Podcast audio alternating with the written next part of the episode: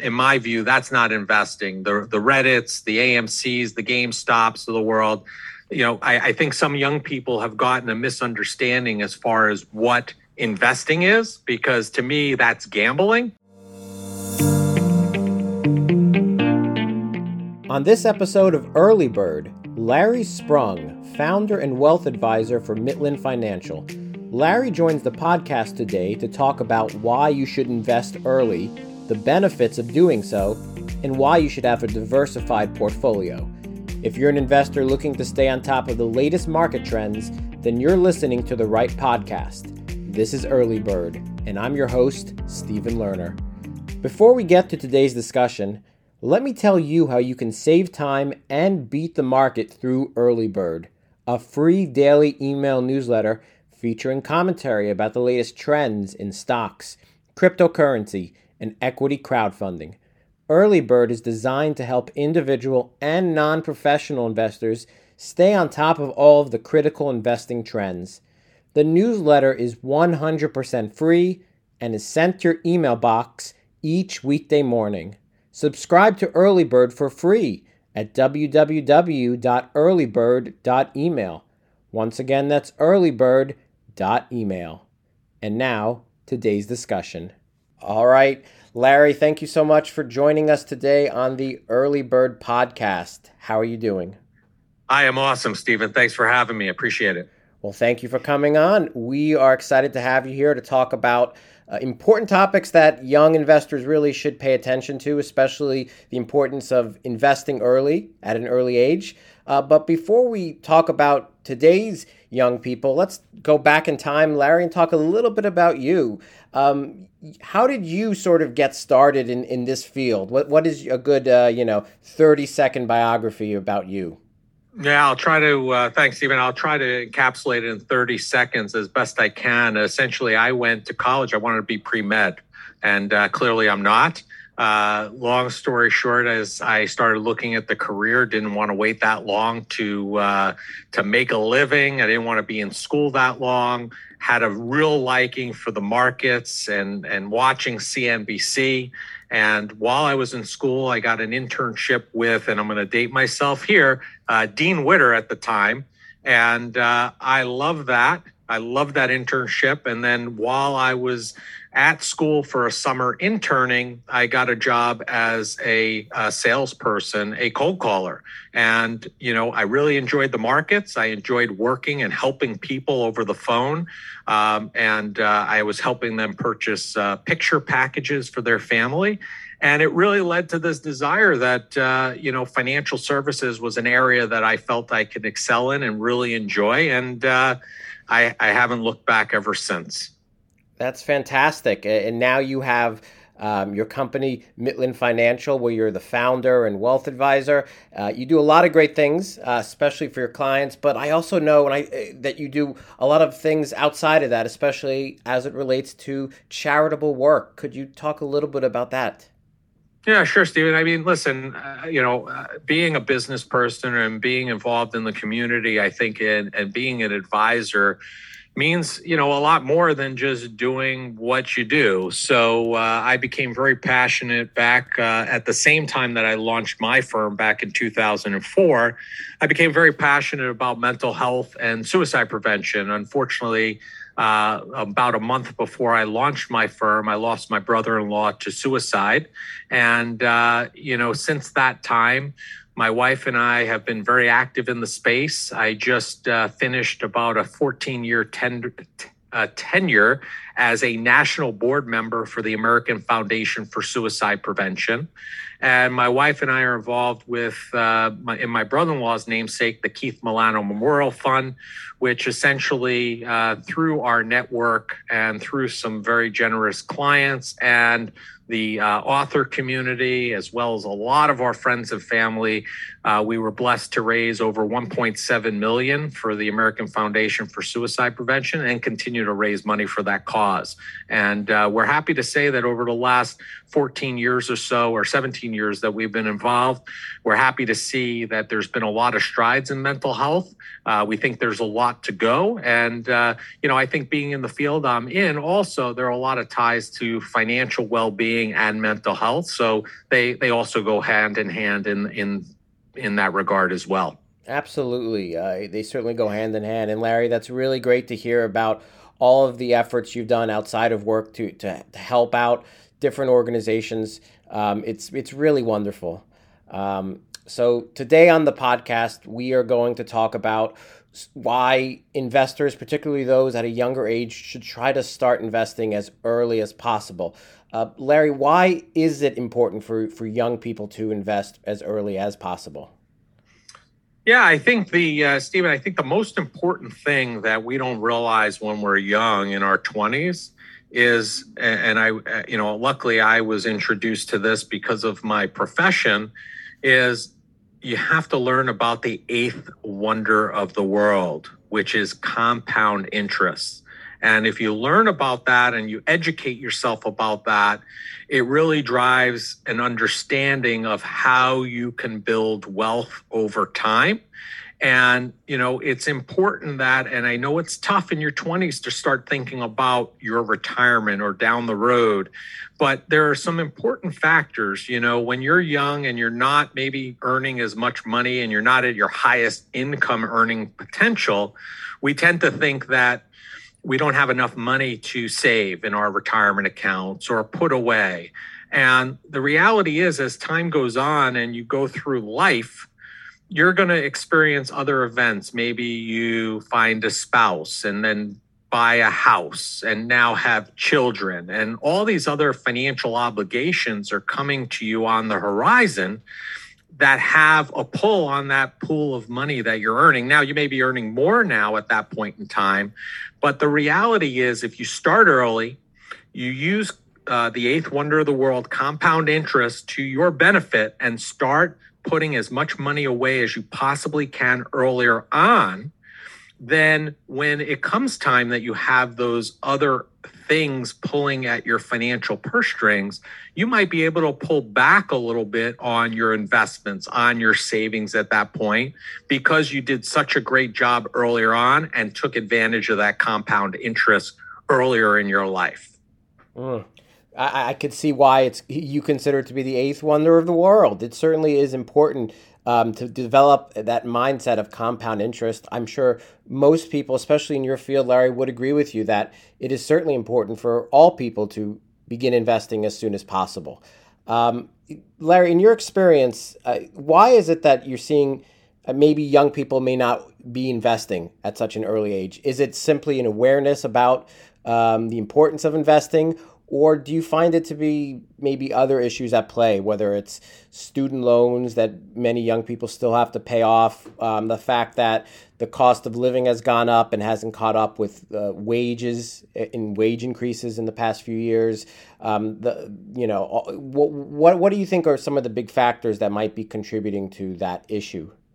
Yeah, Stephen, I think it's a confluence of a lot of these things. And I think depending, you know, each person is affected a little bit differently, right? So to, to answer your question directly, I, I think there's a number of factors. I think one is financial literacy, which, you know, your show is is very helpful in educating. And I think it shows and and hopefully gets across the importance of getting financially literate as early as possible because uh, that will help you throughout life. It'll help you start investing earlier. It'll help you start making better decisions when it comes to student loans and hopefully maybe putting you in a position either to avoid some of that debt or maybe, uh, you know, work towards eliminating it earlier. Uh, you know, cost of living is obviously an issue too. And I think also another issue is, you know, when you're, you know, it's very difficult in your early 20s or even your late teens to understand what retirement is going to mean, what it looks like. It's hard to save for something that you really don't know about. Um, and I think it's all tied to financial, a lot of it's tied to financial literacy and having a grasp on, you know, what you know money means to you and how it can be utilized and what those tools are.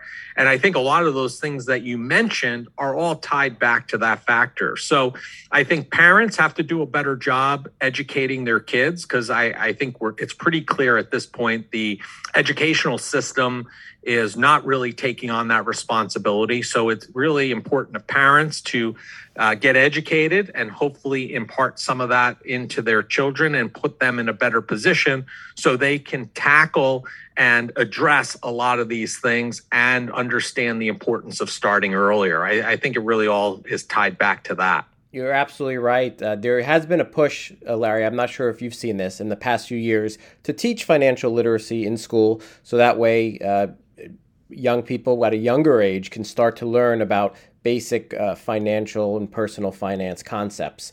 Um, yeah, that I think. yeah, I, I sorry. yeah I have seen that. You know, I have an 18 year old and a 15 year old, and my my 18 year old had to take like a personal finance or was suggested to take a personal finance course his junior or senior year of high school. He ended up uh, uh, de-enrolling from that class because it was almost too simplistic. You know, they were talking about uh, you know writing a check. You know, that's you know, that, I don't know, you know, he's 18. I don't think he's ever written a check. I don't know that he ever will write a check. You know, so I think that the intentions are there, but I think it's important that they bring that curriculum up to a level that is high enough to impart what these youngsters need to know and not be as dated as some of the uh, you know the curriculum that we saw was. So um, yeah i have seen a push there. I, I, think there's a lot of work to be done though in order to get our uh, young people up to speed on in in that regard so i guess the bottom line really is as the old saying goes it's not timing the market it's time in the market right there you go there you go. That's uh, and then you let the eighth wonder of the world do its uh, thing. Investing early is crucial. When we return, we'll hear from Larry about why you should have a diversified portfolio and why he likes ETFs. But first, let me tell you how you can become a more informed investor through Earlybird, a free daily email newsletter. Earlybird has commentary on the latest events and trends in stocks, cryptocurrency, and crowdfunding. With Earlybird's daily weekday email, investors can quickly stay on top of the trends and beat the market. Subscribe to Earlybird for free at www.earlybird.email. Once again, that's earlybird.email. And now, back to today's discussion. So, Larry, we are talking today about the importance of starting early when it comes to investing, um, especially as it relates to younger people. Now, maybe it's just me, but I think, at least from my perspective, I've noticed more young people are interested in investing, especially since the pandemic started.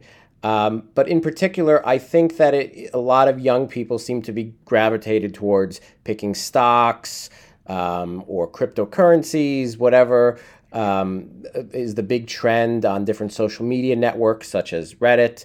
Um, is this the right way that young people should be picking their investments, or is is, is, is, is there really a different focus that they should be fo- should be kind of considering? Yeah, so I, I, I agree with you. I think there's been a, a little bit of a, a, light shine, you know, shown on the uh, on the investment world, and you do have the interest there. Um, where I where I disagree, and maybe we we part in uh, in our uh, assessment of the situation is I, I don't believe to me I don't in, in, my view that's not investing the the Reddits the AMC's the GameStops of the world you know I, I think some young people have gotten a misunderstanding as far as what investing is because to me that's gambling uh, in my opinion, that you know you'd be just as well off going to Atlantic City, or Vegas, and you know finding your game of choice, and that is uh, you know will probably lead you to a similar result uh, long term. In the short term, you might have some huge benefits, but to me, that's not investing. That's gambling.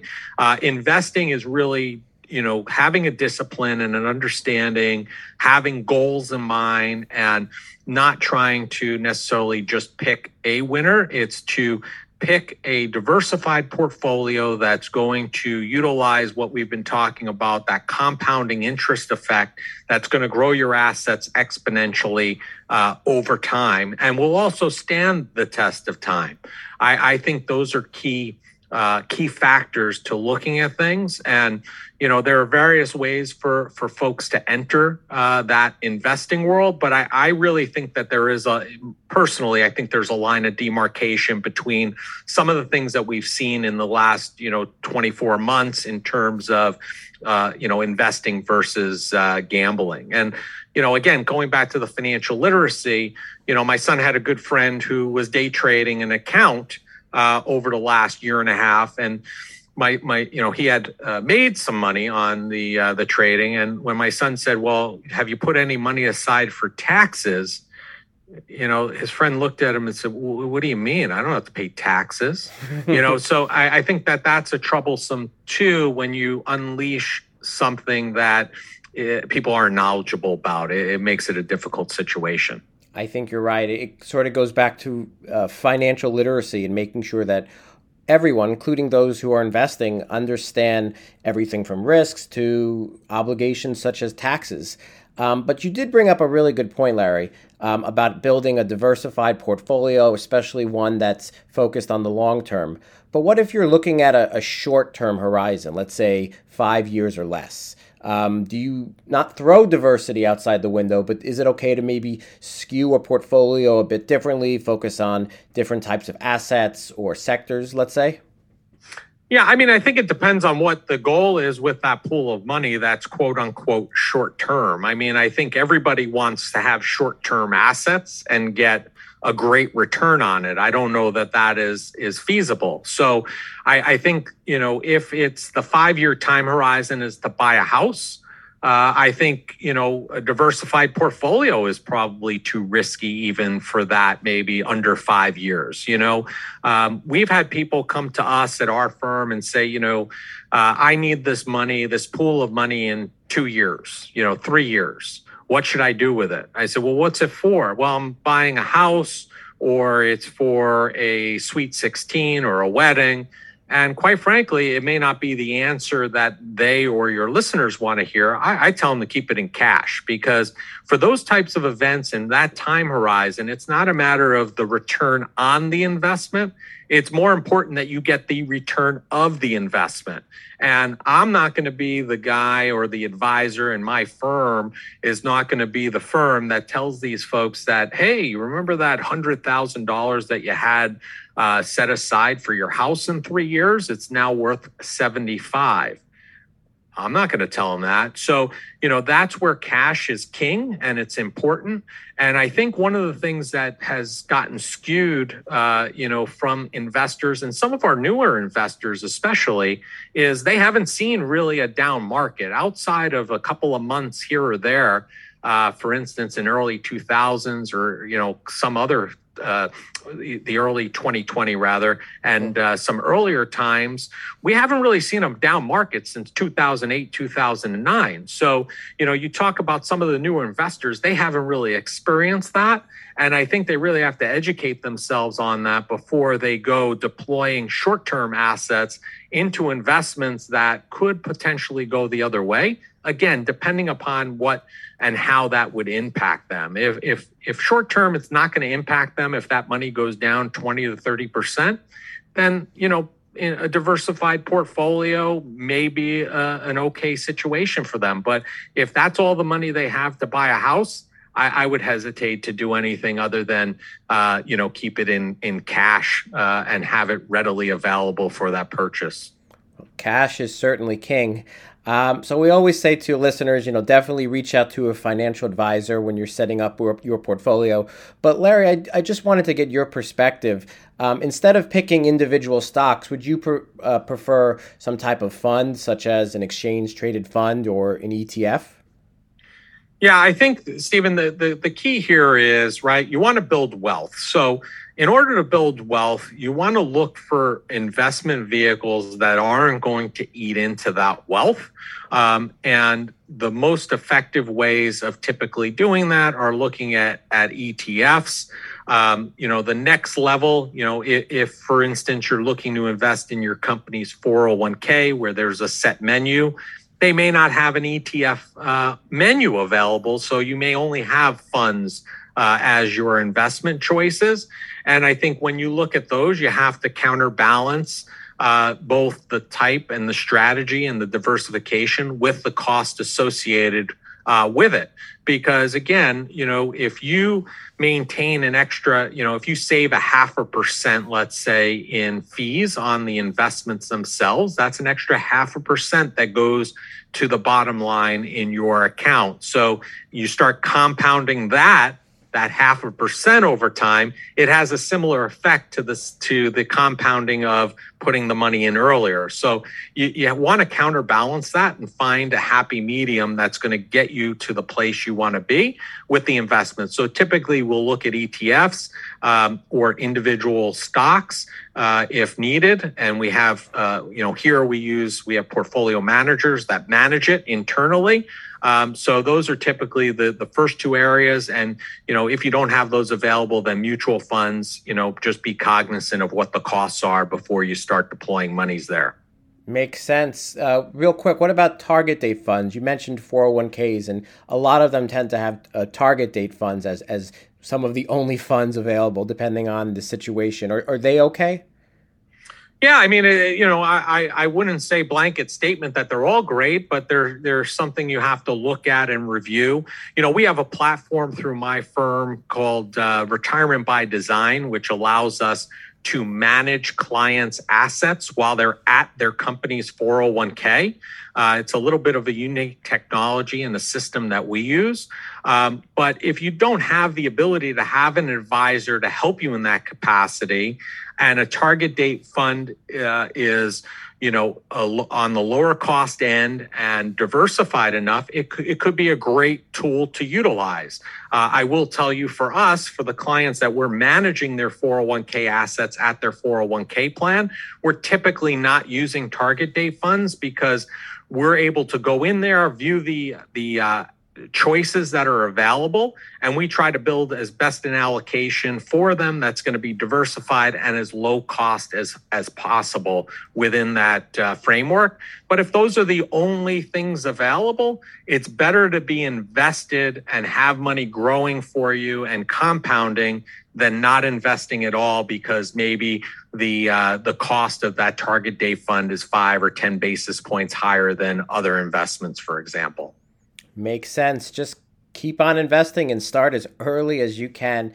Larry, thank you so much. I have just one final question for today, and it's the biggest question of the show.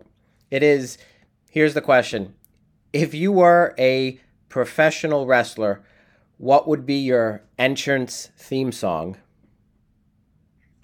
Oh, that's a good one. That's a good one. So my entrance theme song, it's a good one and an easy one. My entrance theme song would be Thunderstruck mm. by ACDC. I just think if you listen to that song, and it might date me a little bit, you, you, you can't get excited. You cannot not get excited listening to that song. Thank you again to Larry Sprung for sharing your insights on investing. And thank you to everyone for listening to today's discussion. We'll be back next week for another episode of Early Bird. Have a great day.